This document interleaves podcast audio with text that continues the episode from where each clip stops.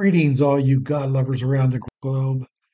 Welcome to Rod Hoskins Ministries and this edition of the God Lovers Podcast.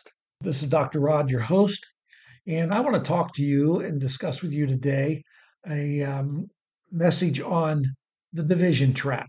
It's a message that I think is extremely important because, you know, the devil, he just works very, very diligently trying to cause division in marriages and relationships.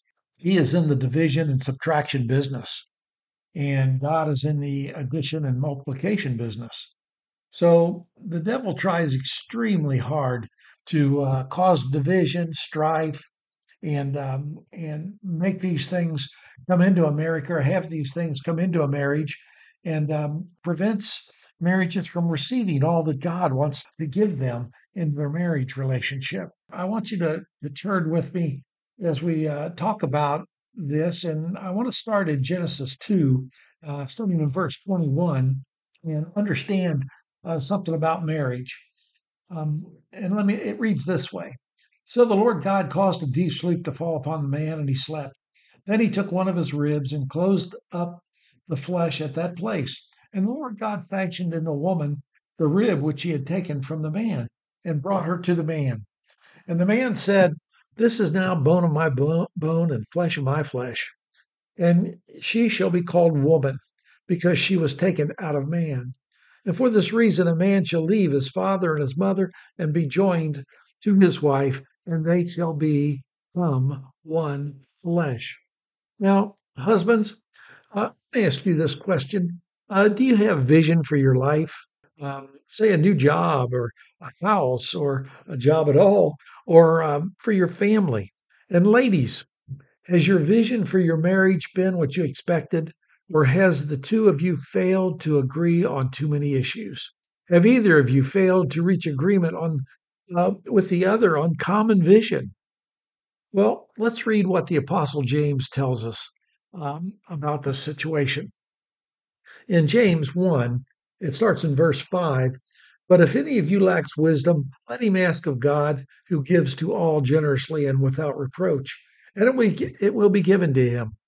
But he must ask in faith without any doubting, for the one who doubts is like the of the sea, driven and tossed by the wind. For that man ought not to expect that he will receive anything from the Lord, being a double minded man, unstable in all of his ways. Now, why is this important? When a man and a woman enter into a marriage relationship, they enter into a covenant with each other. At that time, it seems that they were, you know, in, in agreement on just about everything, and the world would seem right. But over time, things can change, and disagreements and division can replace hopes and dreams. This is where the devil tries to do his best work. Why and why is it possible? Well, let's go back and see what happened on that wedding day and see it as God sees it. What really happened on that day uh, in the eyes of God is two people entered a blood covenant in total agreement, and the two becoming one flesh.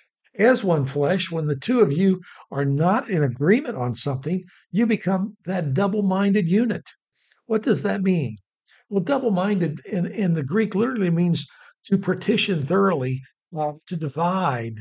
Um, it means a disunion. And unstable literally means uh, in disorder, confusion, turmoil, to be inconsistent.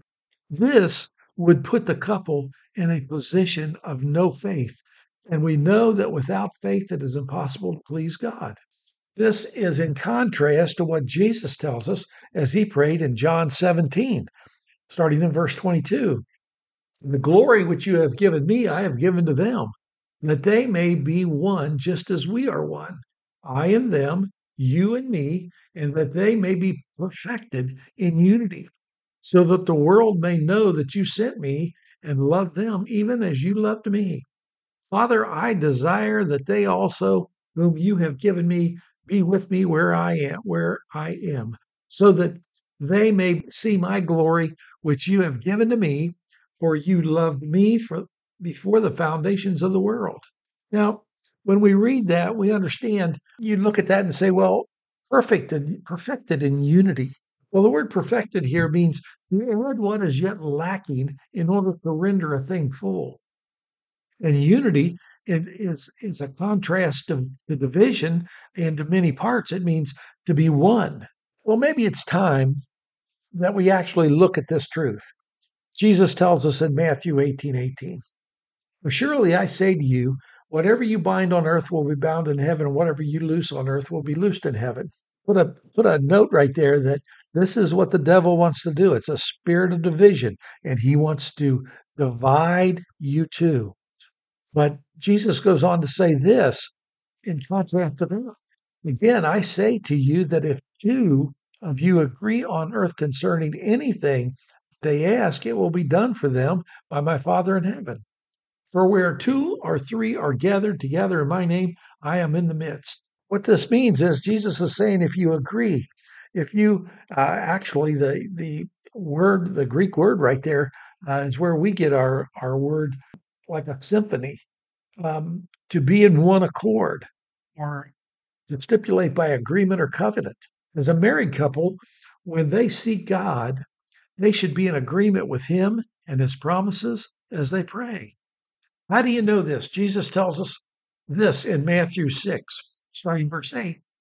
And this is where the disciples have said, Lord, teach us to pray. But one, one of the things that is important here, Jesus says, Pray then in this way Our Father who art in heaven, hallowed be thy name. Thy kingdom come.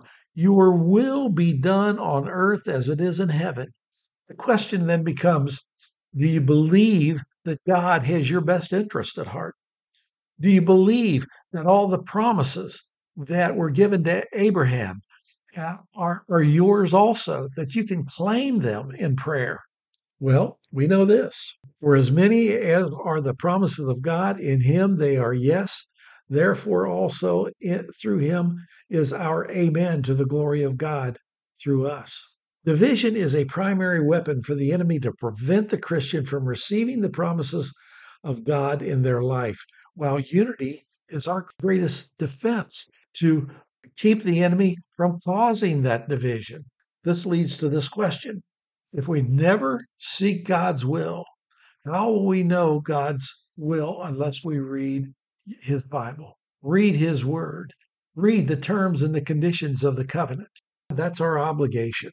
When we read it and understand it, then we know that we can stand in opposition to the devil's division that he wants to put between the wife and the husband and the children and the family. This is the way the devil works, and we've got to be wise to it. There should be no division in the family. When we disagree, we should come back to unity quickly. Know who our enemy is know where the division comes from before it escalates out of control. Thank you for joining me this week. May the Lord continue to bless you and make you prosper in all ways. Till next time.